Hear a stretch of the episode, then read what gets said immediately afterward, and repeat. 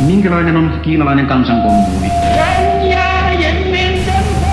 peace without the participation of the People's Republic of China.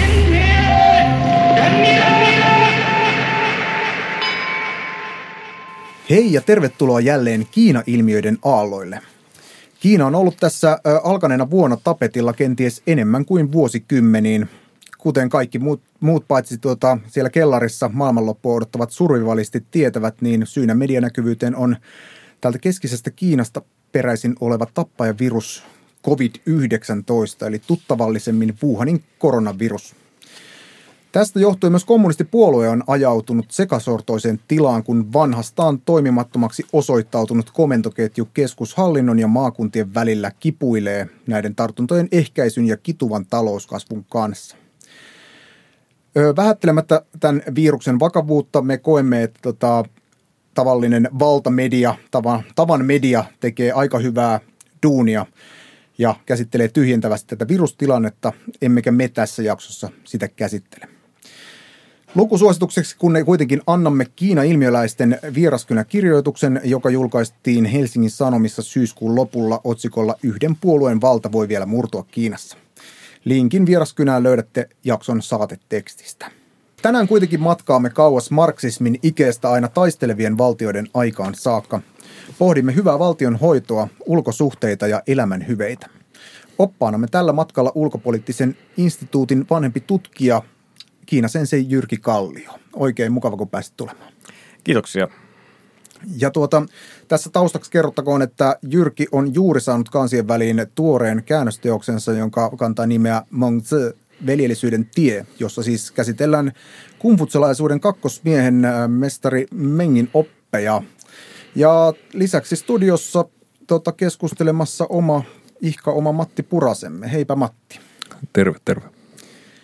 Ja tota, ehkä mä koen, että aluksi olisi syytä mennä tota, hieman kontekstoida tilannetta. Eli, eli tota, jos aloitetaan siitä, että, että tota, millaisessa ajassa tämä mestari Meng eli ja tota, millainen oli hänen elämänsä ja sitten vielä, että millainen suhde hänellä oli tähän oppi-isänsä kumfutseen.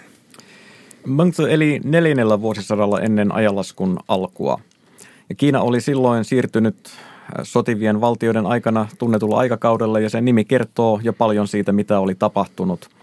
Eli aikaisempi järjestys, joka oli perustunut siihen, että alueelliset pienet valtiot olivat tunnustaneet yhden äh, valtion Joun yliherruuden ja tunnustaneet Joun kuninkaan taivaan pojaksi, niin tämä järjestys oli murentunut. Se oli alkanut murentua jo pari vuosisataa aikaisemmin äh, Kungfutsen aikana, Ö, mutta nyt kun tullaan Mengsen aikaan, niin se oli lopullisestikin romahtanut. Joan yliherruutta ei käytännössä enää tunnustettu ja päinvastoin nämä pienet valtiot olivat ryhtyneet keskenään taistelemaan yliherruudesta ja, ja vahvimman valtion asemasta. Eli tämä on se aika, jolloin, jolloin Mengzi astui peliin. Hän katsoi olevansa Kungfutsen mestari Kungin seuraaja. Hän luo, kirjoit, kirjoittaa mestari Kung- Kungista tämmöisen hyvin ylistävän kuvan, pitää häntä ö, korkeimpana koskaan eläneenä ihmisenä. Ja sillä tavalla tunnustautui mestari Kungin oppien seuraajaksi ja, ja jatkajaksi. Entä mitä tiedetään hänen niin kuin, eh, tota, siviilielämästään, että tota, tämän tavallaan hänen saarnaamisensa ulkopuolelta, niin, niin jonkun verran tota, näitä Kiinan, Kiinan tämmöisiä suuria ajattelijoita, kun niiden elämäntarinoita lukee, niin ö, useat heistä ovat tällaisia, tällaisia hallitsijoiden ö, tota, alaisuudessa tai siellä hovissa toimivia, toimivia neuvonantajia, mutta useat myös sitten ovat joutuneet syystä tai toisesta maanpakoon ja sitten loppupäivänsä tai elämänsä viimeiset päivät viettäneet enemmän tai vähemmän kännissä. Entäs, entäs tuota, mites ää, Monksin tilanne? Montista ei tiedetä paljon mitään. Kaikki se, mitä hänestä tiedetään, perustuu näihin kirjoituksiin, joita hänen jälkeensä on hänen oppilaansa mahdollisesti koonneet. Ja niissä esiintyy Montse jo varsin vanhana miehenä, todennäköisesti vauraana ja vaikutusvaltaisena miehenä. Miten hän tähän asemaan pääsi, sitä ei tiedetä. Mutta hän oli periaatteessa hyvin tyypillinen aikakauden kiertävä neuvonantaja. Hän kulki hovista hoviin tarjoamassa neuvojaan hallitsijoille ja, ja, ja sai sitten aina, aina, aina välillä joltakin hallitsijalta palkkion ja joltakin toiselta hallitsijalta sitten potkut ja, ja, ja joutui siirtymään eteenpäin. Hänestä ei todellakaan tiedetä kovin paljon, mutta, mutta hänen äitiinsä liittyy paljon tarinoita. Hänen äitinsä on itse asiassa yksi Kiinan tunnetuimpia naisia, jonka, jonka maine perustuu nimenomaan siihen, että hän pyrki takaamaan yksinhuoltaja äitinä pojalleen mahdollisimman hyvän lapsuuden ja nuoruuden. Mä äiti muutti kolme kertaa. Hän ensin muutti äh, puolisonsa Mengzhen isän haudan läheisyyteen, koska halusi olla tietenkin puolisoaan lähellä. Mutta siellä Mengzi, pieni pikku, pikku Mengzi sitten alkoi matkia hautajaisseremonioita ja se ei ollut äidin mielestä sopiva kasvuympäristö lapselle. Niinpä he muuttivat seuraavaksi torin vierelle, mutta siellä Mengzi alkoi sitten matkia kauppiaita ja sekään ei ollut äidin mielestä sopiva kasvuympäristö lapselle. Sitten lopu, lopuksi kolmannen kerran he muuttivat koulun vierelle ja siellä Mengzi sitten alkoi, alkoi omaksua sellaisia asioita, joihin äiti oli tyytyväinen ja, ja, ja niin sitten perhe jatkoi elämäänsä siellä okei, tästä tulee sellainen kuva, että, että äh, oli joko eräänlainen tällainen äh, kumfutsilaiskiihkoilija tai sitten tämmöinen bisneskonsultti, joka kiersi hovista toiseen. Ö, tota, tietysti tästä, tästä, tähän vaikuttaa paljon se, että miten tämä itse kumfutselaisuus nähdään ja mikä, mikä sen tota, niin kuin käsitys siitä on. Eli, eli tota, auta meitä hieman ymmärtämään sitä, että mitä kumfutselaisuus on ja mitä se ei ole. No tuohon on vaikea antaa lyhyttä vastausta. Oikeastaan se kaikkein kun olennaisin asia on se, että yhtä kumfutsalaisuutta ei ole koskaan ollut olemassa. Se on aina muuttunut, se on aina elänyt aika, aikansa mukana ja, ja saanut erilaisia muotoja eri aikoina. Ei ole yhtä oikeaa totuutta kumfutsalaisuudesta koskaan ollut, eikä sellaista ole tänäänkään. Silloin kun Mengzi vaikutti ja, ja lähti, lähti opettamaan, niin, niin tärkeintä oli, oli silloin hänen opetuksissaan ja muiden kungfutsalaisiksi itsensä mieltäneiden henkilöiden opetuksissa näkemys siitä, että tämä Zhou-kausi, se yhtenäisyyden aika, joka aikoinaan oli vallinnut, jolloin tämä Zhoun yliherruus, taivaanpojan yliherruus oli tunnustettu, oli ihanteellinen muinaisuuden aika. Silloin kansakunta oli yhtenäinen, se oli myöskin vakaa ja ihmiset saivat elää rauhassa. Toisin kuin Mengzhen nykyaikana, jolloin, jolloin sodat – tuottivat suurta kärsimystä kansalle kaikissa, kaikissa eri, eri valtioissa. Eli olennaisinta kumutlaisten opetuksissa oli silloin se, että palataan takaisin sinne vanhaan aikaan. Etsitään sieltä vanhasta ajasta ne hyvät asiat ja, ja, ja pyritään niiden pohjalta rakentamaan uudelleen sellainen järjestys, jolloin kaikki taivaan alla, koko tianxia, niin kuin tämä kiinalainen käsite – kuuluu, saadaan, saadaan yhdistettyä. No mikä se oli tavallaan sitten se uh, Monksen kon, kontribuutio tähän tota, kunkutselaisuuden mm, tavallaan opin kehittämiseen?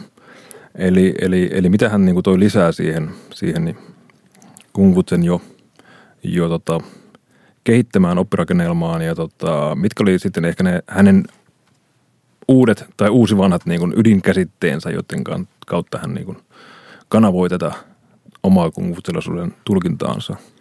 No, kungfutsalaisuus on tietenkin saanut nimensä mestari Kungista, eli, eli kungfutsesta, ja häntä pidetään kungfutsalaisuuden No hän ei itse katsonut perustaneensa mitään oppisuuntaa, vaan, vaan tätä hänen jälkeensä on sitten olet ryhdytty puhumaan kungfutsalaisuudesta.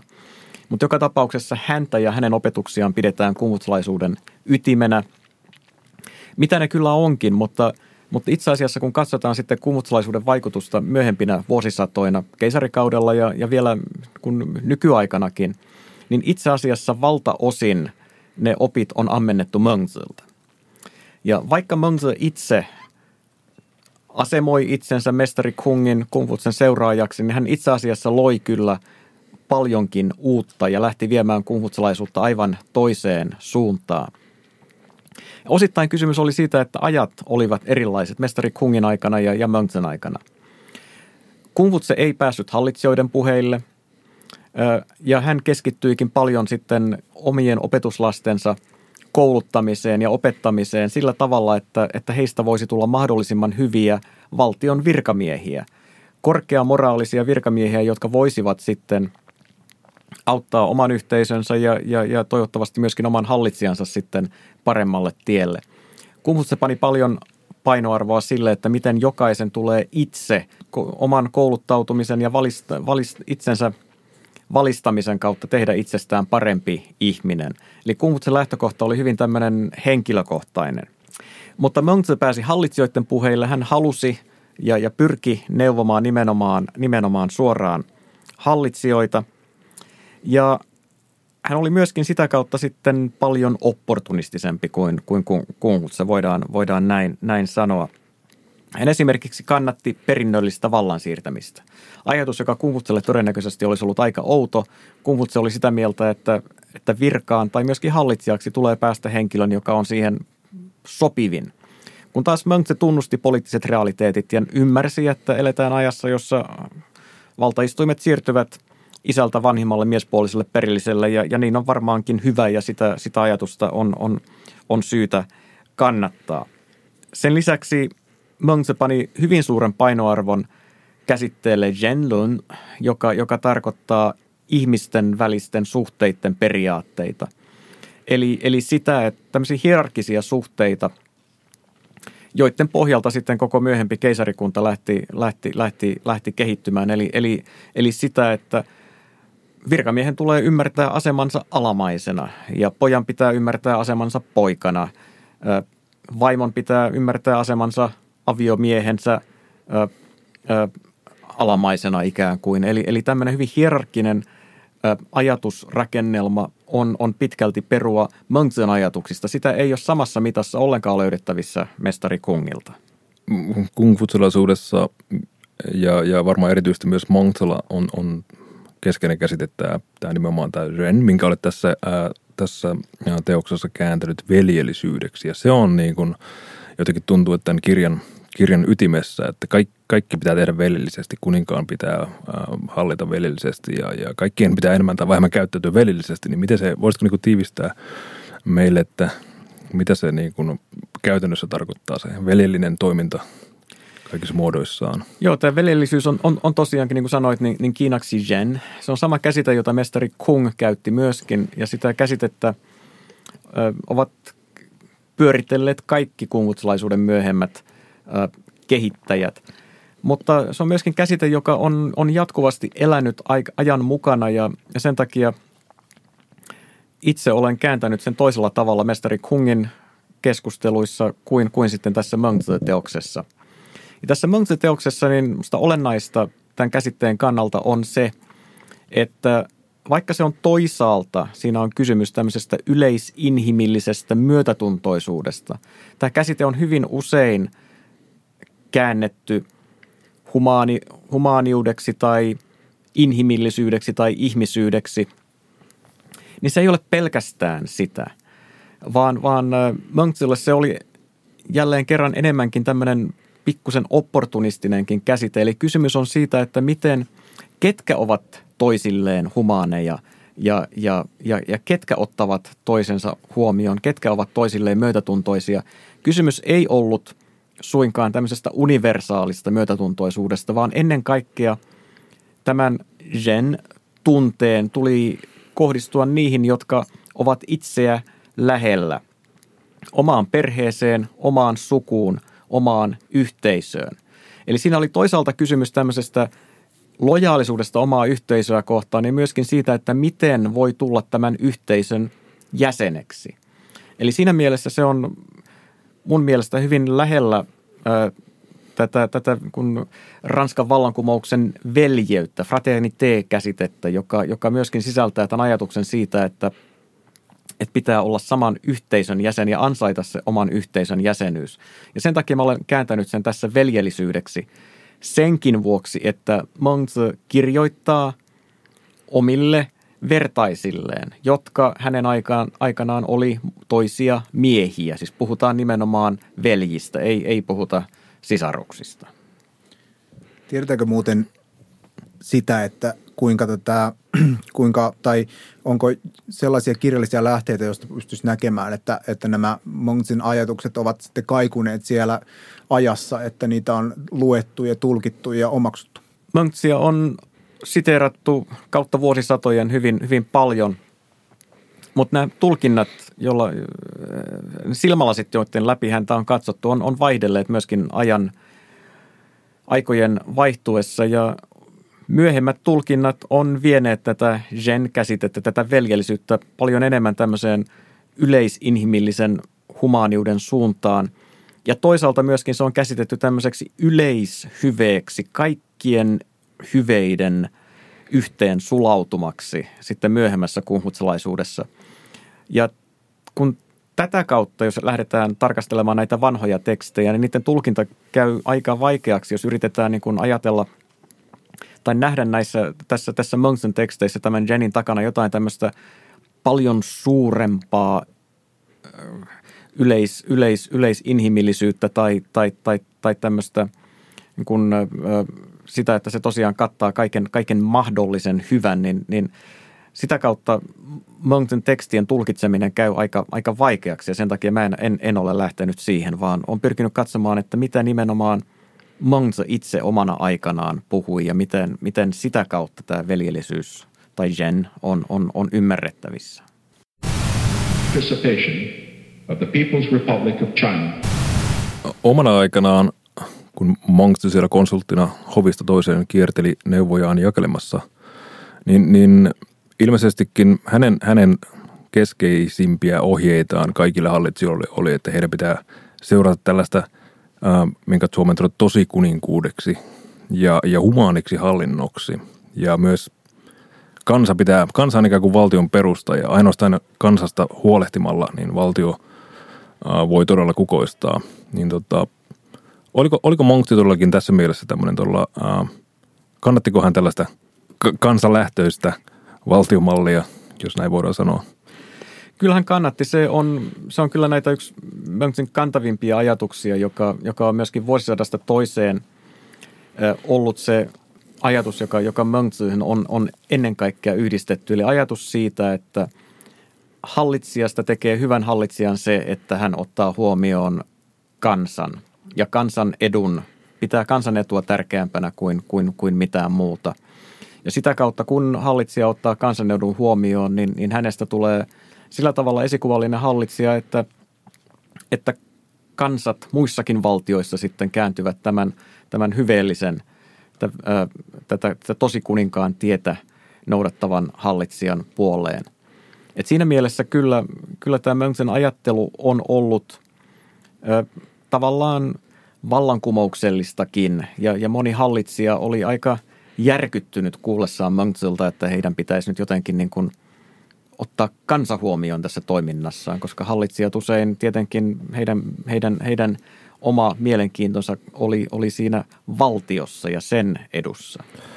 Mutta tota, ähm, eikö ollut vielä toinen, vielä piirun verran radikaalimpikin kaveri liikkeelle tähän aikaan, eli siis äh, Mootsi, joka, joka puhui tästä universaalista rakkaudesta, että, että, tota, että hänen, hänen puheessaan ei ymmärtääkseni ollut juurikaan – samanlaista elitismin kaikua tavalla kuin Monksin puheessa, vaan hän, hän kannatti niin kuin totaalista, jopa niin kuin kristiuskoon rinnastettavaa universaalia rakkautta.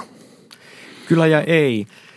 Ta, äh, ja mikä oli Monksin suhde äh, tavallaan no, mohismiin? No Monks ei, ei, ei suhtautunut positiivisesti minkään muun oppisuunnan edustajiin, eikä, eikä myöskään muihin tavallaan kuunhutselaisiin, niihin, jotka, jotka kokivat myöskin seuraamassa mestari Kungin opetuksia, niin kuin Mönchse itsekin. Hän oli aika, aika hän itse tietoinen tai jopa oma hyväinen siinä suhteessa, että hän katsoi, että hän nyt tietää, miten, miten asiat on ja kaikki muut on, on, on väärässä. Hän antaa varsin negatiivisen kuvan useista muista aikakauden ajattelijoista ja – ja saattaa olla jopa, että hän antaa väärää todistusta monista aikakauden muista ajattelijoista. Hän vääristelee heidän, heidän sanomisiaan.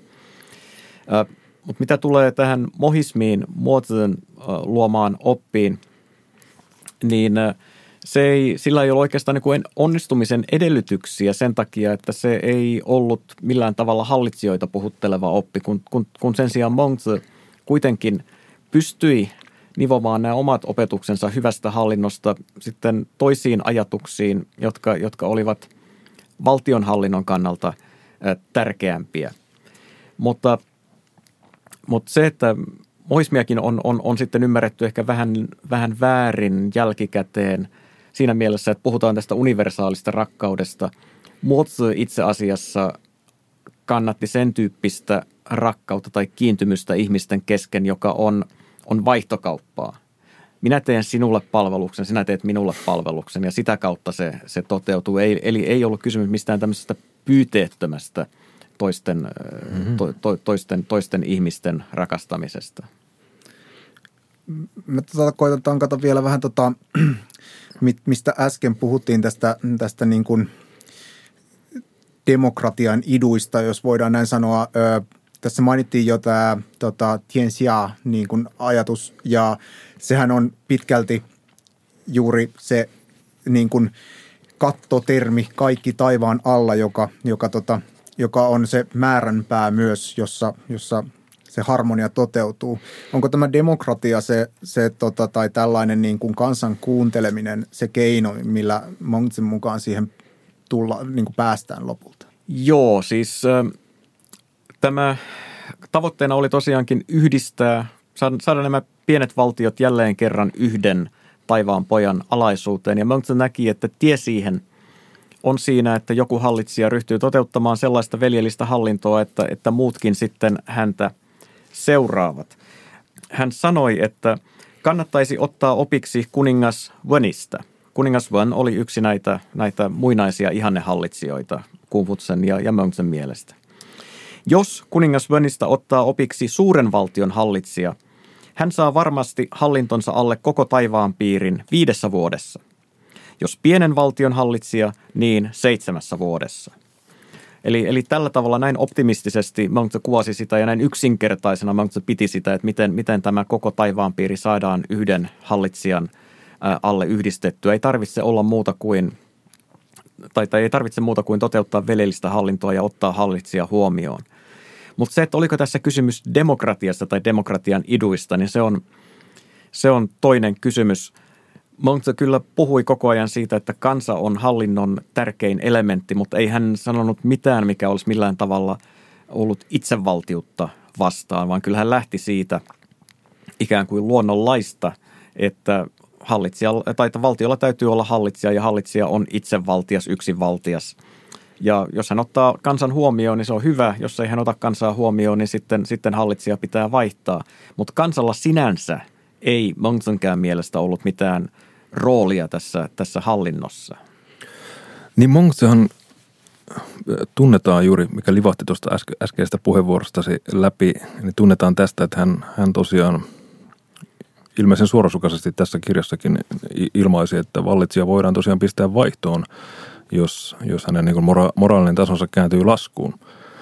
Ähm, oliko tämä tosiaan semmoinen niin periaate, että, että niin kuin keisarin valta, taivaan, taivaan mandaatti ole tavallaan ää, rajaton tai loputon, vaan, vaan nimenomaan keisari, keisarikin tota, joudutaan, joutuu, joudutaan odottamaan hy, hyvällisyyden periaatteita.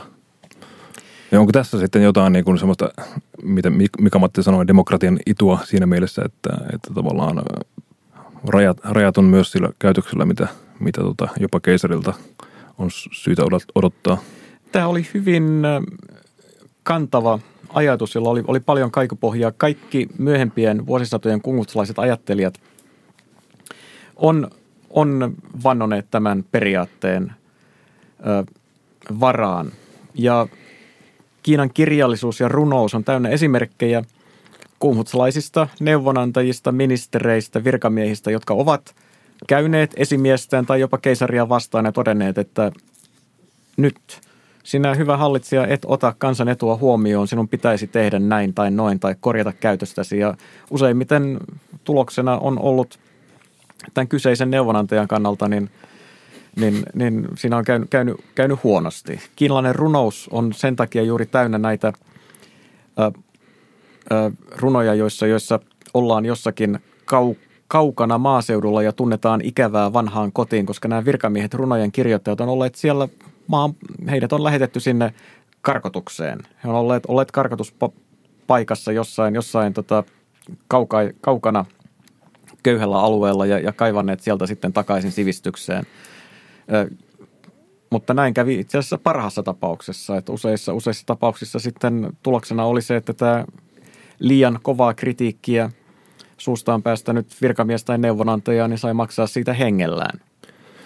Niin, ja taisit mainita jossain kohti näissä äh, Monksia avaavissa kirjan luvuissa, että äh, oliko nyt Ming, Ming-dynastian ensimmäinen keisari Hongwu, joka siis kerta kaikkiaan sensuroi nämä kohdat pois tästä kirjasta. Kyllä. Jo, hän, hän, hän tosiaan, ming ensimmäinen keisari oli talonpoikaistaustainen. Hän oli talonpoikaisen vallankumouksen kautta nostanut Ming-dynastian valtaan. Tämäkin on, on tavallaan tuttu tarina Kiinan historiasta. Useampi dynastia on saanut samalla tavalla alkunsa. Kun häntä sitten yritettiin tätä keisaria sivistää ja hänelle luettiin näitä kungfutsalaisia klassikoita ja hän törmäsi ensimmäistä kertaa Mongtse, niin hän pöyristyi, että miten siellä voi olla tämmöistä tekstiä, jossa, jossa annetaan todellakin ymmärtää, että, että hallitsija voidaan tarvittaessa vaihtaa ja että hallitsijassa voisi olla jotain vikaakin – ja hän tosiaankin määräsi Monksen sensuroitavaksi siitä suurin piirtein, oliko neljännes tai kolmannessa jakeista, poistettiin ja, ja sitten ainoastaan niitä jäljelle jääneitä saatiin, saatiin sitten käyttää, käyttää opetuksessa. No se sensuuri sitten loppui muutama vuosikymmenen päästä tämän ensimmäisen keisarin pojan hallituskaudella, mutta senkin jälkeen – kyllä monet oppineet tiesivät, että, että nämä tietyt kohdat, jotka olivat sensuroinnin kohteeksi joutuneet, niin saattavat olla sellaisia, jotka edelleenkin hallitsijoita ärsyttävät ja, ja olivat niistä sitten enimmäkseen hiljaa. Mä voisin kysyä tota, tähän halli, äh, hallitsijoiden vaihtamisiin ja siihen tavallaan koreografiaan liittyen, että, että miten tämmöinen – hallitsijan vaihto olisi sitten Mongsin mukaan tehty ja, ja kuitenkin kun tota, aikakausikin on nimetty tämmöisiksi ö, sotivien valtioiden aikakaudeksi, niin, niin mikä oli, oli tota Mongsin suhde väkivaltaan tai minkälaisen viestin hän antaa siellä, että oliko hän jossain määrin niin kuin oikeuttiko hän väkivallan ja tavallaan taivaan pojan vaihtamisen jopa niin kuin, ö, pään katkaisun kautta vai miten tämä toimii? Montyhän aika ovelasti kiertää näitä, näitä, kysymyksiä puhumalla koko ajan siitä, että loppujen lopuksi se on taivas, joka ilmaisee tahtonsa ja sitten, sitten taivaan, taivaan tahdon takia hallitsija täytyy vaihtaa tai, tai, tai, tai hallitsija sitten itse, itse, itse, itse ymmärtää luopua vallasta. Ja ja hän vetosi siihen, että, että, että, että taivas ikään kuin kuuntelee kansaa ja sitten, sitten antaa, antaa sellaisen viestin, jota, jota sitten hallitsijankin täytyy taivaan poikana totella. Mutta se, että miten tämä tämmöinen taivaan pojan vaihtaminen olisi sitten käytännössä verettömästi toteutunut, niin sitä on, sitä on, on varmasti vaikea kuvitella, mutta Monte oli kuitenkin periaatteessa pitkälti pasifisti. Ja se on yksi syy siihen, että miksi hänestä nyt ei tullut ihan valtavan suosittua tuona omana aikanaan neuvonantajana, koska hän ei ollut mikään sotilasneuvonantaja ja sellaisille erityisesti oli, olisi ollut paljon kysyntää. Mutta hän oli kuitenkin siinä mielessä poliittinen realisti, että hän tunnusti sen, että, että jos jossakin valtiossa on väärin toimiva hallitsija, niin muilla on oikeus silloin tämä hallitsija suistaa vallasta. Eli hän antoi, antoi oikeutuksen rankaisuretkille, kunhan ne tehdään niin kuin taivaan nimissä. Hän puhui itse taivaan edusmiehistä, jotka saavat tällaisen rankaisuretken toteuttaa. Eli nyky, nykypuheessa kai voitaisiin puhua humanitaarisista interventioista, että Mönchö sellaiset hyväksyi. Niin jos me mietitään tosiaan Monksia nyky, nykymaailman kontekstissa ja humanitaaristen interventioiden aikakaudella, niin ja jos Monkse nyt tosiaan saapuisi neuvomaan, neuvomaan nykypäivänä maailmanpolitiikan tekijöitä ja ajattelijoita, niin tota, minkälaisia ohjeita hän mahtaisi antaa, että tämä nykypäivän Tianxia saataisiin yhdistettyä? Väistämättä tulee mieleen, että ne, hänen ideansa resonoi aika hyvin esimerkiksi niin kuin soft powerin tai tämmöisen niin kuin pehmeän vallan käsitteen ja, ja jonkinlaisen niin kuin liberalismin kanssa. No siis soft powerista siinä on, on pitkälti kysymys, että kyllähän y- hyvin yksinkertaisesti ja tavallaan, tavallaan on harmillistakin, että hän ei mitään sen, sen niin kuin syvällisempiä neuvoja tässä asiassa antanut kuin, että jokaisen pitää laittaa oman valtionsa asiat ensin kuntoon. Niin sitten kaikkialla muualla katsotaan ylöspäin tätä, tätä yhtä hallitsijaa. Kaikki kansa janoaa pääsyä hänen alamaisekseen ja, ja, ja sillä tavalla sitten tämä automaattisesti ö, toteutuu. Hän, hän itse kirjoitti niin kuin omasta ö, ajastaan, että tosi kuninkuuden harjoittajat eivät koskaan ole olleet niin harvassa kuin näinä aikoina. Eivätkä rahvaan kärsimykset hirmovallan alla ole koskaan olleet niin kovat kuin näinä aikoina. Nälkäisten nälkä ja janoisten jano on helppo tyydyttää.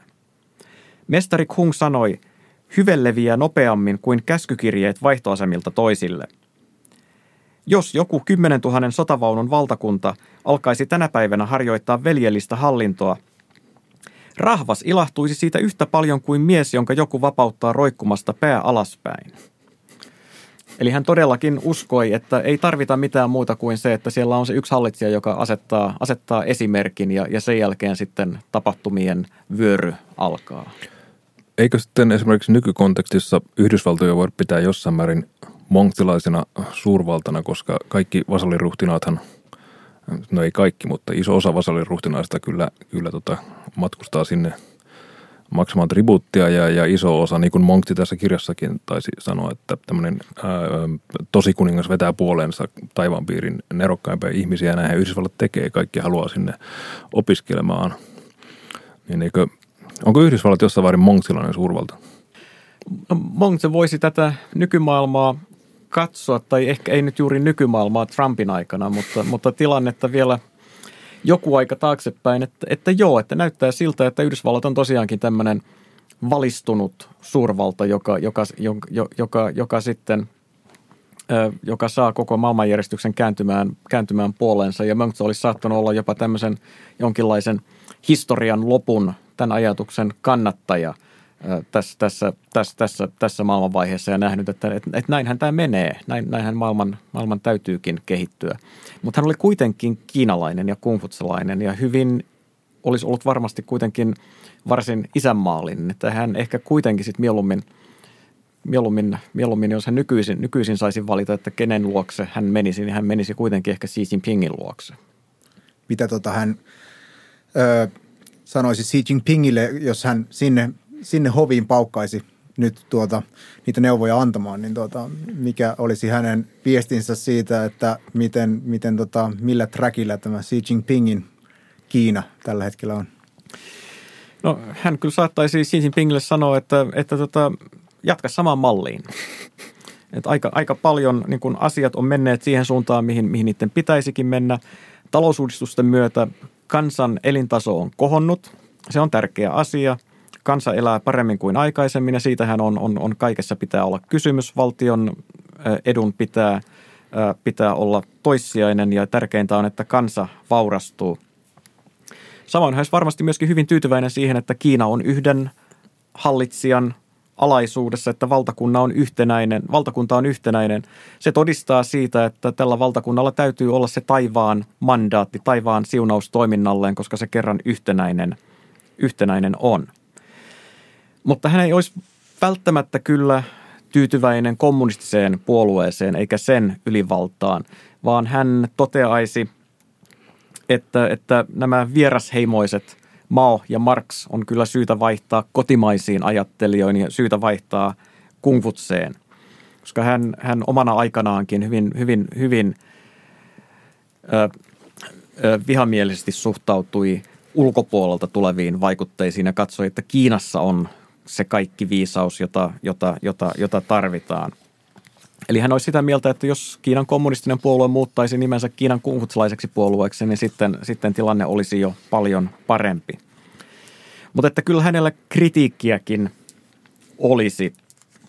Hän varmastikin varoittaisi ö, Xi Jinpingiä, että tämän ei pidä rakennella ansakuoppia kansalle. Ö, Mengzi käyttää sellaista vertausta täällä yhdessä, yhdessä kohdassa, jossa hän puhuu siitä, että valtion keskellä on ikään kuin valtava ansakuoppa, johon, johon, johon kans, kansalaisia houkutellaan, jota kautta heitä, heitä, heitä saadaan sitten ö, kun rangaistua. Että tämmöisiä ansakuoppia ei pidä, ei pidä rakennella. Ö, johtajien ei pidä omia omaisuutta itselleen. Johtajien ei pidä nauttia kansalaisten tappamisesta – ja hän varmaankin toteaisi, että, että, että vaikka tämä yhtenäisyys on hyvä asia, niin sen ylläpitämiseksi on parempi käyttää kuitenkin enemmän porkkanaa kuin keppiä. Joo, ja, ja toinen pointti ehkä, mistä Monkse saattaisi olla eri mieltä niin, ää, nykykiiran menon nähden, on, on talouspolitiikka. En tiedä, mulle tuli jotenkin sellainen käsitys, että hän, hän kannattaisi yllättävän niin kuin liberaalia – jopa, jopa neoliberaalia talo, talouspolitiikkaa.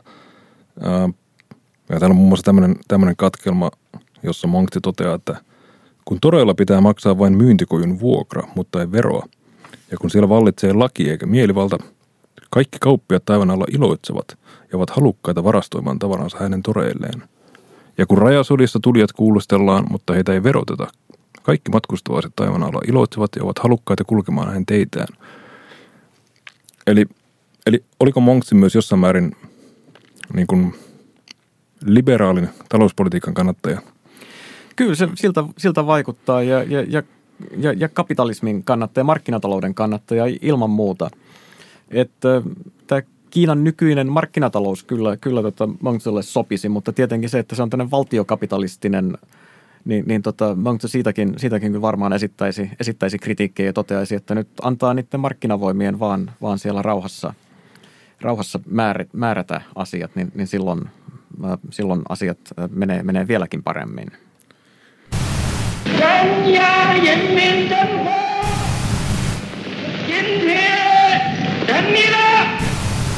Vielä näistä Mongsen prioriteeteista ehkä olisi ö, kiinnostava kuulla, kun tässä luettelit ö, tota, tai että Xi Jinpingin hallinto nyt, nyt sai selvästi niin kuin risuja ja mutta myös niin kuin ennen kaikkea ruusuja, niin tota, onko, onko tota nyt niin, että, että nämä, tämä prioriteetti järjestys menee jotakuinkin niin, että, että tämä niin kuin kansan kokonaisvaltainen taloudellinen hyvinvointi ö, menee sen edelle, että millä keinoilla se saavutetaan, kuten tässä oli näitä, että ei tule nauttia tappamisesta, ei tule na, ö, ansoittaa tietä sinne ja näin poispäin, että onko nämä, onko nämä pikemminkin sellaisia niin kuin keinoja, jo, joista saa, joista tota, Xi Jinping saisi huutia, mutta se kokonais iso kuva on kuitenkin positiivisen puolella.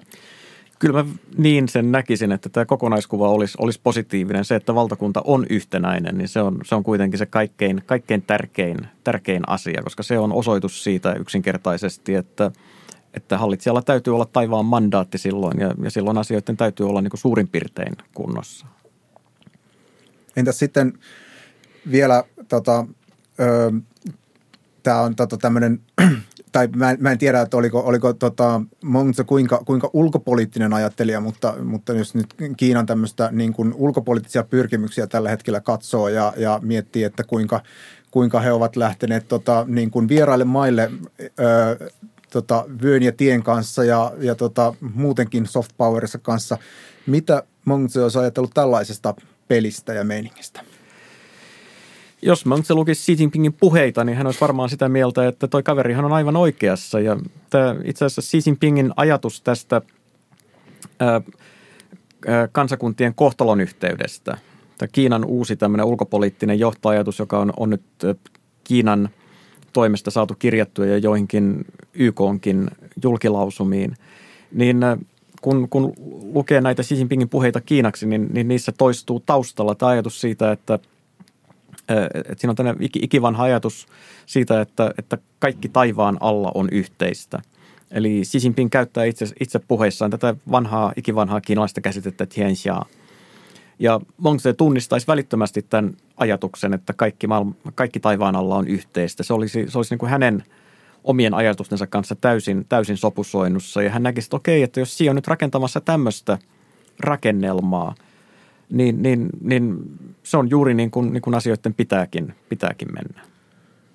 Ja vielä tuohon, että kun tässä ollaan nyt muutaman kerran jo mainittu, että hän oli melkoisen nationalisti tai ainakin hyvin, hyvin isänmaallinen ja korosti tätä Kiina, Kiina ensin ajattelua, niin, niin ö, onko tämmöinen niin kuin, tai onko missään vaiheessa tavallaan ollut kuviteltavissa, että tavallaan kaikki taivaan alla niin kuin konkreettisesti yhdistyisi, eli, eli koko maailma olisi yhtä veljeskansaa? No Mongsen aikana tämä Tianxia, tämä kaikki taivaan alla, se oli tietenkin pieni. Koska se on koko ajan, tämä Tianxia on oikeastaan niin kuin tarkoittanut lähinnä tunnettua maailmaa tai tunnettua kulttuuripiiriä, tunnettua omaa, omaa, omaa, omaa vaikutuspiiriä. Mongsen aikana se oli, oli nämä sotivat valtiot ja sitten niiden ympärillä olleet, olleet barbaarit oli, oli ne, jotka muodosti sen silloisen – taivaan piirin. Ja sen näkemyksissä oli, oli niin näytti ihan realistiselta se, että, että nämä sotivat valtiot yhdistyy ja sen jälkeen ne pystyy lyömään ne barbaaritkin ja, ja sitten ne barbaaritkin yhdistyy tähän kokonaisuuteen. Mutta, mutta ei hän niin tietenkään mikään, mikään varsinainen universaalisti itse ollut, koska ei hänen aikanaan ollut maailmaa. Se oli, oli se tunnettu maailma silloin, mitä se oli, ja se oli, se oli vaan huomattavasti pienempi kuin mitä se on, on, on nykyään. Jos mennään vielä tuohon äh, tota, Monsin äh, tämmöiseen niin kuin, tai hänen tulkintaansa, tai tulkitaan sitä tämmöisen self-helpin kautta, eli, eli tuota, niin kuin kiinalaisfilosofian hienous on usein se, että tota, tai näiden filosofien ajatusten hienous on usein se, että niin kuin tässäkin, että, että niin kuin, kaikki lähtee kansasta, jo, jo, jo, josta niin kuin tavallaan jolle annetaan tietyt hyveet tai, tai määritellään, että mikä on hyveellistä. Ja, ja sen, sen jälkeen, niin kuin, jos kaikki ovat yhtä hyveellisiä, niin tapahtuu suuri harmonia. Niin jos nyt minä eläisin monksilaisittain hyveellisesti 2020-luvulla, niin minkälaisia, minkälaisia tota, piirteitä minulla olisi, jotta, jotta pääsisin tähän tilaan? Mönse, niin kuin mestari Kungikin, niin katsoi, että jokaisen tulisi jalostaa itsestään herrasmies. Siis sellainen ihminen, joka, joka tuntee, tietää mikä on oikein ja väärin ja toteuttaa sitä omassa elämässään. Hän, hän kirjoittaa, että herrasmies eroaa muista ritareista siinä, miten hän säilyttää sydämensä puhtauden. Herrasmies säilyttää sydämensä puhtauden veljellisyyden avulla. Hän säilyttää sydämensä perinnäistapojen avulla – ja hän toteaa myöskin, että herrasmies kantaa koko elämän mittaista murhetta, mutta ei yhden aamun huolia. Tämä elämänmittainen murhe on seuraavanlainen. Muinaishallitsija Shun oli mies, ja minäkin olen mies. Shun oli malliksi kaikille taivaan alla, ja hänen mallinsa kelpasi perinnöksi jälkipolvillekin. Minä puolestani en ole kummempi kuin kuka tahansa kyläläinen – tässä on aihetta murheeseen. Eli hän katsoi siis, että jokaisen herrasmiehen tärkein suurin murhe on se, että hän ei ole vielä yhtä ylevä kuin tämmöinen muinainen, ylevä muinaishallitsija. Jokaisen tulisi pyrkiä tekemään omasta elämästään sellainen. Kaikki muu on toissijaista. Kaikki tämmöiset yhden aamun huolet siitä, että, että, että kerkiääkö lapset tänä aamuna kouluun, niin ne on, ne on kaikki toissijaista tämän itsensä jalostamisen rinnalla. Mutta – hän toteaisi myöskin, että jos sinä nyt sattumalta olet sellaisessa sosioekonomisessa asemassa, että sinusta ei käytännössä herrasmieheksi ole, niin virkaan ei pidä astua köyhyyden vuoksi. Se, joka astuu virkaan köyhyyden vuoksi, kuuluu kieltäytyä arvoasemista ja tyytyä matalaan virkaan. Eli kunkin niin kuin pitäisi pysyä pysyä, pysyä omassa, omassa lestissään eikä, eikä, eikä pyrkiä niin kuin tavoittelemaan kuuta taivaalta. Ja jos olet nainen, niin silloin sinun pitää ymmärtää, että kun menet uuteen kotiisi vaimona, sinun pitää olla kunnioittava ja pysyä ojennuksessa eikä vastustaa miestäsi. Jalkavaimon tai, viemo, jalkavaimon tai vaimon tie on tunnustaa myöntyväisyys oikeudeksi. Eli tässä on tätä Bongsen self-help-sanomaa. Okei, se ei ehkä istu ihan just tähän, tähän aikaan, mutta tota, joo, sieltä Matti. Niin, mutta eikö sillä kuitenkin Monksella sinänsä mielenkiintoisesti se perimmäinen tavallaan pohjimmainen ajatus ole, ole se, että kenestä tahansa, lähtökohtaisesti kenestä tahansa voi kuitenkin siis kehittyä herrasmies, jos toki kuuluminen eliittiin auttaa ja niin kuin peritty varallisuus ja kaikki muu auttaa siinä, mutta periaatteessa jokaisesta turvenuijastakin voidaan kouluja herrasmies oikeanlaisella koulutuksella. Periaatteessa ei, ei ole mikään niin kuin geneettinen tai, tai siniverisyyden tuoma ominaisuus. No joo, toi on, toi on, toi on ihan totta ja tällä tavalla just Mönksä on, on jälkeen, jälkeenpäin tulkittu. Hänen, kun hänellä on ollut valtava vaikutus siihen, että Kiinassa on todellakin nähty, että kenestä tahansa ö, voi, voi, voi, voi tulla tämmöinen muinaisten esikuvallisten miesten veroinen henkilö. Mä oon tässä kirjan kannessa Sung-dynastialla eläneen kiinalaisen runoilijan ja, ja, ja, ja, ja poliitikon, filosofin arvio Mengzistä, jossa hän, hän toteaa, että Mengzi opetti, että jokainen ihminen taivaan alla voi kulkea pyhien esikuvallisten miesten tietä. Eli tämä on se, on se opetus, joka, joka, joka Mengzistä kyllä niin kuin idealistisesti on löydettävissä. Mutta sitten kun tätä lukee vähän enemmän niin kuin myöskin ehkä osittain rivien välistä, niin sitten, sitten on kyllä pakko, pakko myöskin vetää se johtopäätös, että, että loppujen lopuksi Mengzi kuitenkin käytännössä puhui omista vertaisistaan, eli, eli, eli ylä, yläluokkala, yläluokkaisista tai, tai ainakin, ainakin niin kuin, äh, tämän oman, oman säätynsä luku- ja kirjoitustaitoisista ja tiety, tietynlaisen sivistystason omaavista ihmisistä. Minkälainen on kiinalainen kansankommuuni? Seuraa epäkaupallinen tiedote. Toivoisimme, että tutustuisit myös uutiskirjeeseemme. Sen voi tilata osoitteesta tinyletter.com kautta Kiina-ilmiöt, eli tinyletter.com kautta Kiina-ilmiöt. Jollet pidä sähköpostitulvasta, voit myös seurata tuotantoamme osoitteessa www.kiinailmiot.fi. Pysyt myös ajankohtaisista asioista kartalla seuraamalla Twitter-fiidiämme, joka on at Kiina-ilmiot. Jos pidät, vinkkaa toki myös toverille. Mennäänkö sitten käännöstyön ihmeelliseen maailmaan, joka, joka on sitten viimeinen, viimeinen tämmöinen segmenttimme? Joo, äh, siis Suomihan on pieni, pieni kielialue ja, ja näitä Kiinan klassikoita on, on sen vuoksi su, suhteellisen vähän suomennettu. Tai jos onkin suomennettu, niin ne suomennukset saattaa alkaa vanhentua. Äh, ja sitten kuitenkin niitä kääntämättömiä klassikkoja on todellakin paljon ja kaikkia voi pitää eri tavalla arvokkaina. Niin tota, miten päädyit kääntämään nimenomaan tämän Monkton – kaikista niistä lukemattomista, kääntämättömistä klassikoista? No kun kustantaja pakotti. Olisin oikeasti halunnut ruveta, ruveta kääntämään muita tekstejä, mutta kustantaja halusi ensin tämän Mongtsen ja ehtona niille muille mahdollisesti tuleville käännöksille, niin piti hoitaa tämä Mongtse ensin alta pois.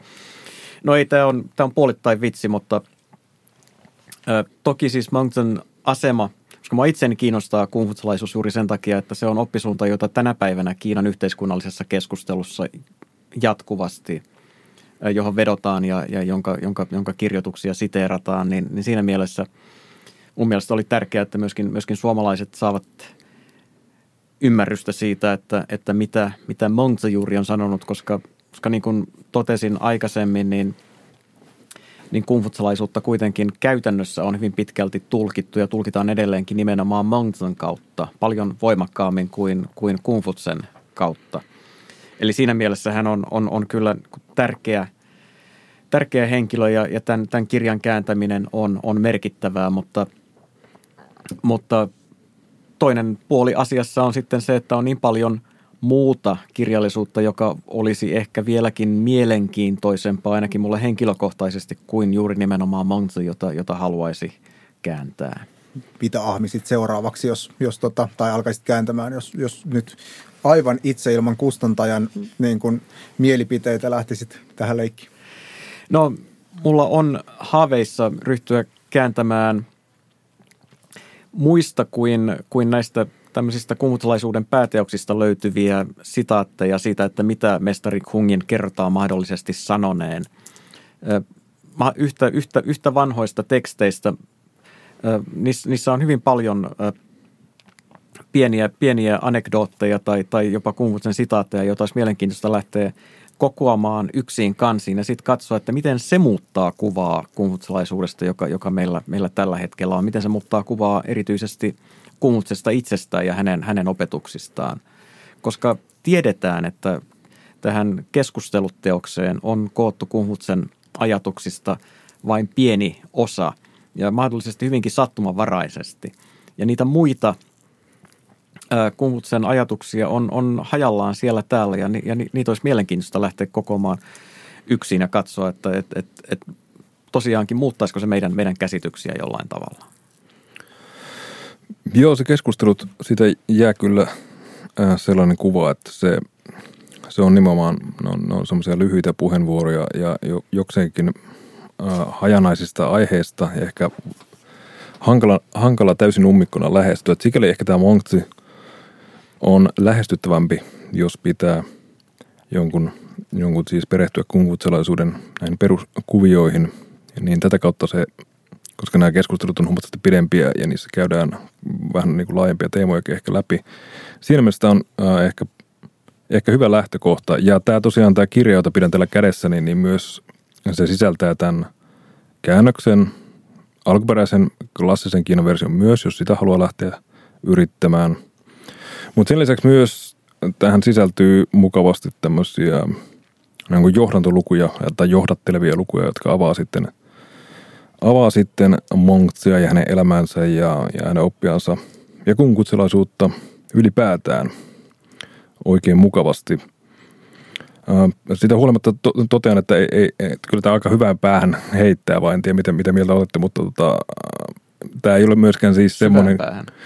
Syvään päähän. niin kuin hankala, hankalaan päähän tai, tai niin kuin, mm, miten se nyt sanoisi, aika sinologiseen päähän, että tämä ei ole se kirja, että kun olette lähdössä Peksuun lennolle, niin nappaatte siitä lähtiessä tota, kirjaka- opas Kiinaan, joo. Niin, opas Kiinan kulttuuriin. Se. Päinvastoin tämä on erinomaista luettavaa pitkällä, pitkällä lennolla. Suosittelen kaikille. Kyllä, kyllä. Saatavissa myöskin äh, sähköisenä kirjana. Mutta tänne ei ole tarkoitus pelotella siis, ää, ää, olet, olet Jyrki tehnyt mahdollisimman ää, helpoksi ja lähestyttävänä niin, niin, niin helpoksi kuin se nyt on mahdollista tehdä tämän ää, kirjan näiden ää, alaviitteiden ja loppuviitteiden kautta, jotka sen avaa kaikki mahdolliset omituiset termit ja paikan nimet ja henkilöt. Että tavallaan se on tehty kyllä hyvin ää, miellyttäväksi niin kuin tutustumiseksi tämän Monksen ajatteluun. Miten sitten ihan vaan, jos, jos tosiaan mietitään seuraavia käännöstöitä, niin tämä toinen, kun Mongtse on nyt sitten Kungfutsen jälkeen, jos ajatellaan, että, että on Sokrates, niin, niin Mongtse on sitten Platon ja Sunji on sitten vaikka Aristoteles. Eli, eli nämä kolme olisivat ne tavallaan kungfutselaisuuden keskeisimmät ajattelijat, niin miten sitten uh, tämä Sunji, onko se käynyt sen kääntäminen – missä vaiheessa mielessä ja mikä hänen paikkansa ylipäätään olisi sitten tässä niin kuin kehityksessä? Hänen paikkansa on, on siinä mielessä mielenkiintoinen Shunzi, että, että hänet leimattiin siinä vaiheessa, kun Mengzi sitten nostettiin Kungfutsen tärkeimmäksi seuraajaksi, niin samaan aikaan Shunzi leimattiin vääräoppiseksi. Ja hänen kirjoituksensa oli periaatteessa enemmän tai vähemmän pannassa sen jälkeen. Ihan aikojen alussa, kun Kiinasta tuli yhtenäinen keisarikunta Han-dynastian äh, alla, äh, eli, eli, eli tuolla noin 200 vuotta ennen ajalaskun alkua, niin, niin silloin Xunzi oli, oli näistä jos verrataan Mengzi ja, ja Xunzi, niin Xunzi oli, oli enemmän suosiossa, koska Xunzi oli enemmän tämmöinen reaalipoliitikko ja itse asiassa hänen opetustensa pohjalta lähti sitten rakentumaan – legalismi, eli se oppisuunta, joka on, on, on hyvin voimakkaasti vaikuttanut keisarillisen Kiinan hallinnon syntyyn. Legalismi oli oppisuunta, joka, joka, joka korosti palkintojen ja rangaistuksen, rangaistusten roolia ihmisten kurissa pitämisessä.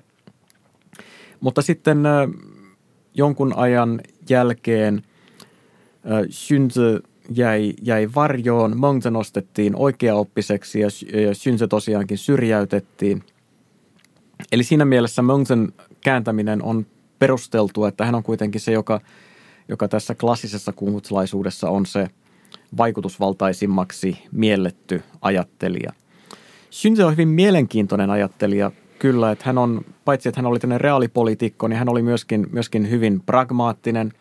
Hän ei piitannut yliluonnollisista asioista tai suhtautui niihin hyvin, voisiko sanoa modernilla tavalla. Hän oli sitä mieltä, että ei, ei, ei ole olemassa mitään taivaan enteitä, eikä, eikä, eikä, eikä tota tähdet kerro meidän tulevaisuuttamme niin kuin moni, moni, moni hänen aikanaan ja valitettavasti nykyaikanakin tuntuu, tuntuu vielä ajattelevan, vaan, vaan Shinse, Shinse oli, oli hyvin tämmöinen niin kuin, voisiko sanoa tieteellisesti ä, asioihin ä, suhtautuva henkilö – mutta hänen kirjoitustensa suomentamisessa on kaksi isoa ongelmaa, joiden vuoksi mä en usko, että mä ryhdyn siihen, siihen koskaan, ainakaan niin kuin syntön kaikkien kirjoitusten osalta. Toinen on se, että ne on varsin mittava kokonaisuus, Mengzeen verrattuna moninkertaisesti laajempi.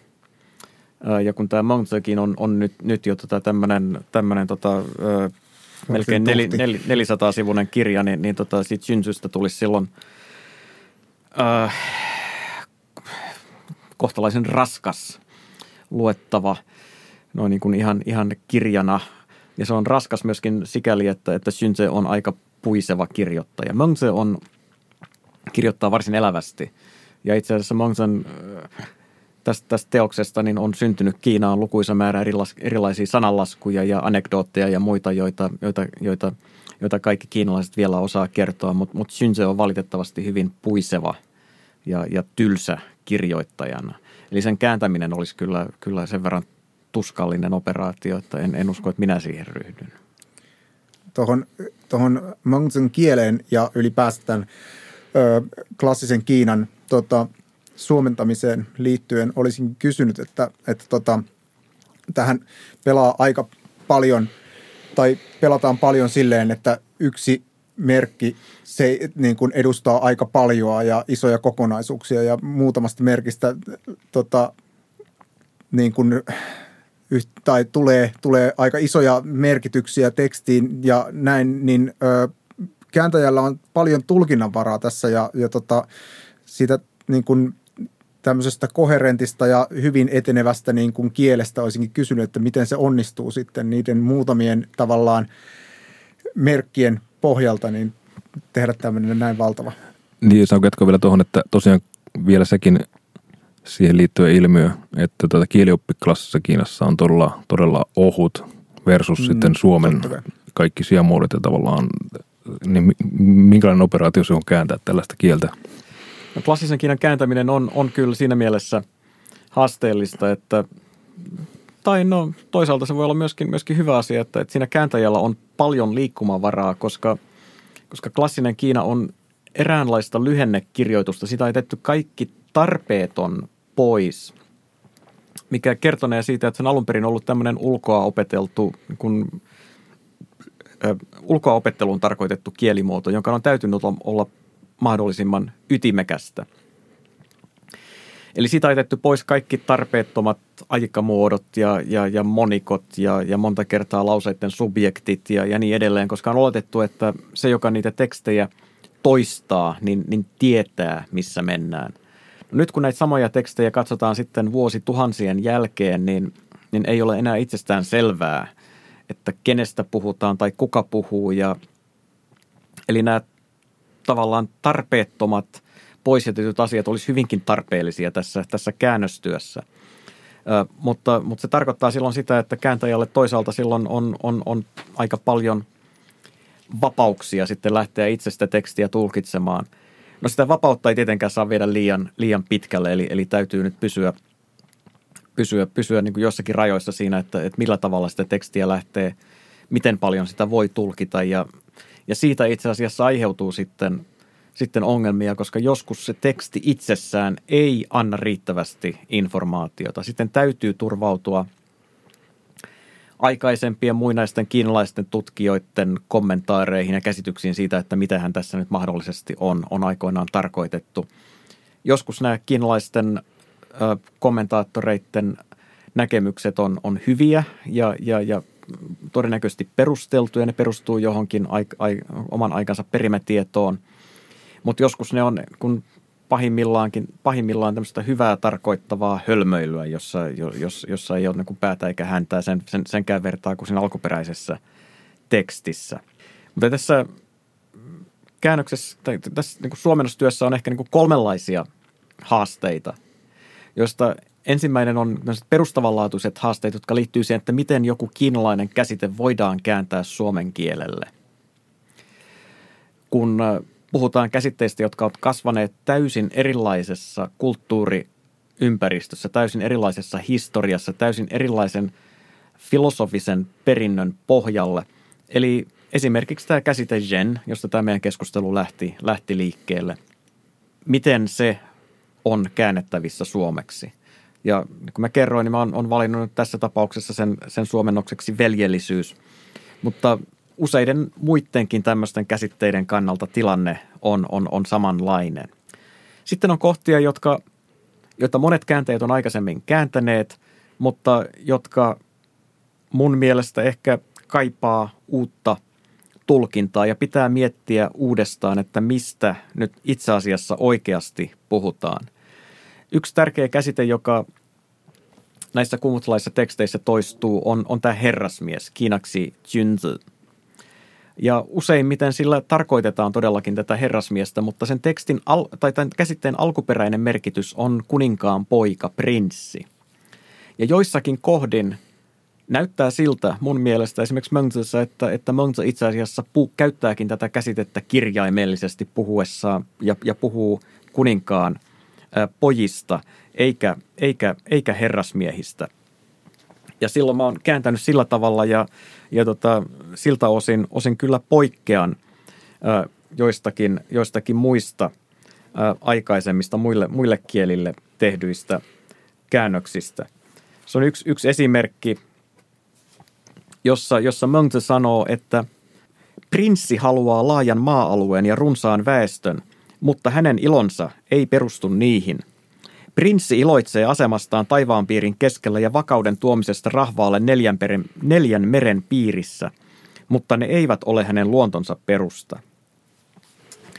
Siis kyllä mun mielestä tässä ihan ilmiselvästi puhutaan hallitsijasta, eikä suinkaan niin kenestä tahansa herrasmiehestä, joka, joka voisi haluta laajan alueen ja väestön. Siinä ei ole niin mitään järkeä. Mutta siitä huolimatta moni kääntäjä on aikaisemmin halunnut kääntää tämän – tässäkin herrasmieheksi ja sitten perustella sitä jollain tavalla, että nyt on niin kuin tässä puhutaan vertauskuvallisesti ja, ja, ja niin edelleen.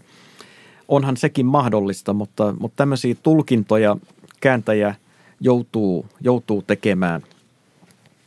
Tai sitten yksi mun mielestä hyvin, hyvin kun hauska kohta tai, tai, tai tota ilmiö on se, että kun Monte puhuu valtioiden pinta-aloista, niin hän käyttää käsitettä, joka – joka voidaan kääntää joko sillä tavalla, että valtion ympärysmitta on jotakin, tai että valtion ympärysmitan yksi sivu, jossa ajatellaan neljön, neljön muotoiseksi tämä valtion, se yksi sivu on jotakin. Ja useimmat kääntäjät on ihan yllättävänkin suruttomasti kääntäneet sen ympärysmitaksi mutta kun mä oon sen verran pedantti, niin mun on ollut pakko niin ruveta miettiä, että onko tässä mitään järkeä. Voiko joko valtio oikeasti ollut, olla, olla, niin kuin ollut niin pieni – ja, ja, ja on ollut pakko tulla siihen tulokseen, että, että kyllä Mönze itse asiassa käyttää tätä puhuen, puhu, niin kuin, ja, ja sillä tavalla, että hän puhuu ainoastaan tämän yhden, neljän yhden sivun pituudesta. Eli kääntäjän täytyy ottaa huomioon tämmöisiä niin kuin miettiä sitä, sitä, sitä kokonaisuutta, eikä, eikä vaan niin kuin sokeasti kääntää, vaan lähteä, lähteä myöskin miettimään sitä, että, että missä on järkeä ja, ja missä ei ole. Ja sitten kolmas ö, kääntämiseen liittyvistä haasteista useiden klassisten tekstien osalta, ja ei tässä suhteessa ole poikkeus, on se, että tekstissä, alkutekstissä on valitettavasti ilmiselviä virheitä ja sekavuuksia. Tekstiä on erinäköiset kirjurit aikoinaan jäljentäneet ö, ja, ja sitten seuraavat kirjurit on taas sitä jäljentäneet ja niin edelleen. Ja sinne on tullut virheitä ja epäjohdonmukaisuuksia ja, ja kun meillä ei ole enää käytössä sitä alkuperäistä alkuperäistä tekstiä, niin, niin kukaan ei oikein tiedä, että et, et missä, ne, missä ne virheet on ja, ja, ja miten, äh, miten ne äh, pitäisi tulkita. Että täällä on tekstissä paljon sellaisia kohtia, äh, joissa, joissa, joissa tämmöiset äh, selkeät äh, virheet tulee esille – Täällä on esimerkiksi yksi, yksi kohta, jossa minun käännöksenäni Mönze sanoi, kun taivaan alla seurataan tietä, ihmiset uhraavat henkensä tien puolesta. Kun taivaan alla ei seurata tietä, ihmiset uhraavat tien henkensä edestä. En ole kuullut kenestäkään, joka olisi valmis uhraamaan henkensä tien edestä. No se, tässä tekstissä on ilmiselvästi virhe, koska jos, jos katsotaan, että mitä siinä, mitä siinä tarkkaan ottaen ö, sitten – lukee, niin sananmukaisesti tässä, tässä luetaan, että kukaan ei uhraa tietä itsensä vuoksi. Ja sellaisen se menee aika mielettömäksi. Eli tässä on kaksi mahdollisuutta. Joko tämä alkuperäinen teksti on jonkun kirjurin toimesta kun kirjoitettu väärin, tai sitten Mangtse soveltaa tätä klassisen Kiinan niin kuin Matti sanoi, niin lähes olematonta kielioppia omalla tavallaan ja, ja ei, ei mitenkään niin kuin oikeaoppisesti. Ja sitä on mahdoton tietää, mutta kääntäjänä on pakko tehdä sitten jotain tulkintoja puoleen, suuntaan tai toiseen. Niin huomasin vaan kanssa itse näitä, näitä alaviitteitä seuratessa, että monessa kohtaa toistuu tämä, että, että oletan, että tämä merkki on oltava väärä ja, ja tota, jossain kohtiin jopa toistuu, että, että tota, tähän on heitettävä nyt vähän jotain omaa settiä, koska, koska tai jotain mielikuvituksellista, koska tämän tavallaan niin kuin se alkuperäinen ajatus on nyt vaan vaikea saada kiinni. Ei siis ihan riitä, että meni Kiinan ö, sanakirjan ääreen ja katsoi sen merkin ja vastaavuuden suomeksi ja tota siitä, siitä kirjoitti sanat toisensa perään. Että vähän joutui jopa Googleen menemään katselemaan taistelevien valtioiden pinta-aloja ja sen sellaista. Joo, ei, eikä pelkästään Googleen, että kyllä, kyllä muitakin lähteitä joutui, joutui käyttämään. Mutta sanakirjoista tota, voi, voi sanoa sen, että, että niihin liittyy sellainen huvittava piirre, että monta kertaa – sanakirjojen selitykset on myöskin väärin sen takia, että ne perustuu johonkin, joku ilmaus saattaa olla sellainen kiinan kielessä, että toistuu vain ja ainoastaan Moses. Ja sitten se on otettu sieltä sanakirjaan ja sanakirjan selitys on laadittu sen mukaiseksi, kun joku tulkitsija on sen aikoinaan, aikoinaan tulkinnut. Ja täällä on parikin kohta, jossa me itse on sitä mieltä, että jopa tämä sanakirjoihin merkitty tulkinta on todennäköisesti väärin se on, se on alun perin ollut väärä, väärä tulkinta. Tämä on kyllä semmoinen tehtävä, tämä glasarin kääntäminen, mihinkä Google Translateilla menee varmaan vielä vähän aikaa tuota. algoritmeja hioa. Täytyy toivoa, että, että, että näin on, koska, koska tuota, sitten jos, jos siinä vaiheessa, kun Google Translate alkaa, alkaa suoltaa, suoltaa täydellisiä käännöksiä klassisesta Kiinasta, niin sitten meikäläisellä ei olisi enää hommia. tuota, Joo, toivotaan näin, että vielä, vielä tota, Google ei opi vielä kontekstoimaan aivan kaikkia ihan heti. Ja ennen kaikkea kiitos Jyrki ö, sinulle, että tulit paikalle tänne ja kiitos, että olet, olet rikastuttanut meidänkin suomalaisten tota, niin, niin, tätä kulttuuriamme tällä teoksella. Kiitos, että pääsit paikalle. Joo, kiitos. Kiitoksia.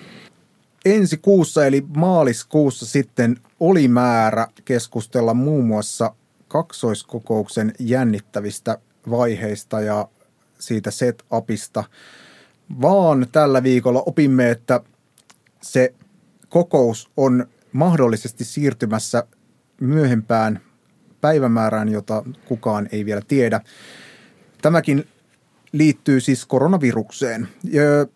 Emme siis tiedä, mitä ensi kuussa tapahtuu, mutta jääkäähän kuule sinne – kuulokkeet päässä istumaan ja odottamaan maaliskuun jaksoa.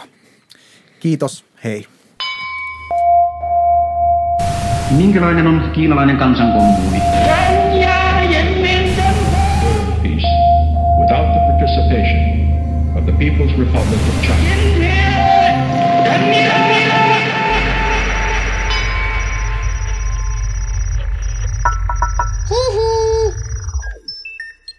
Jakże.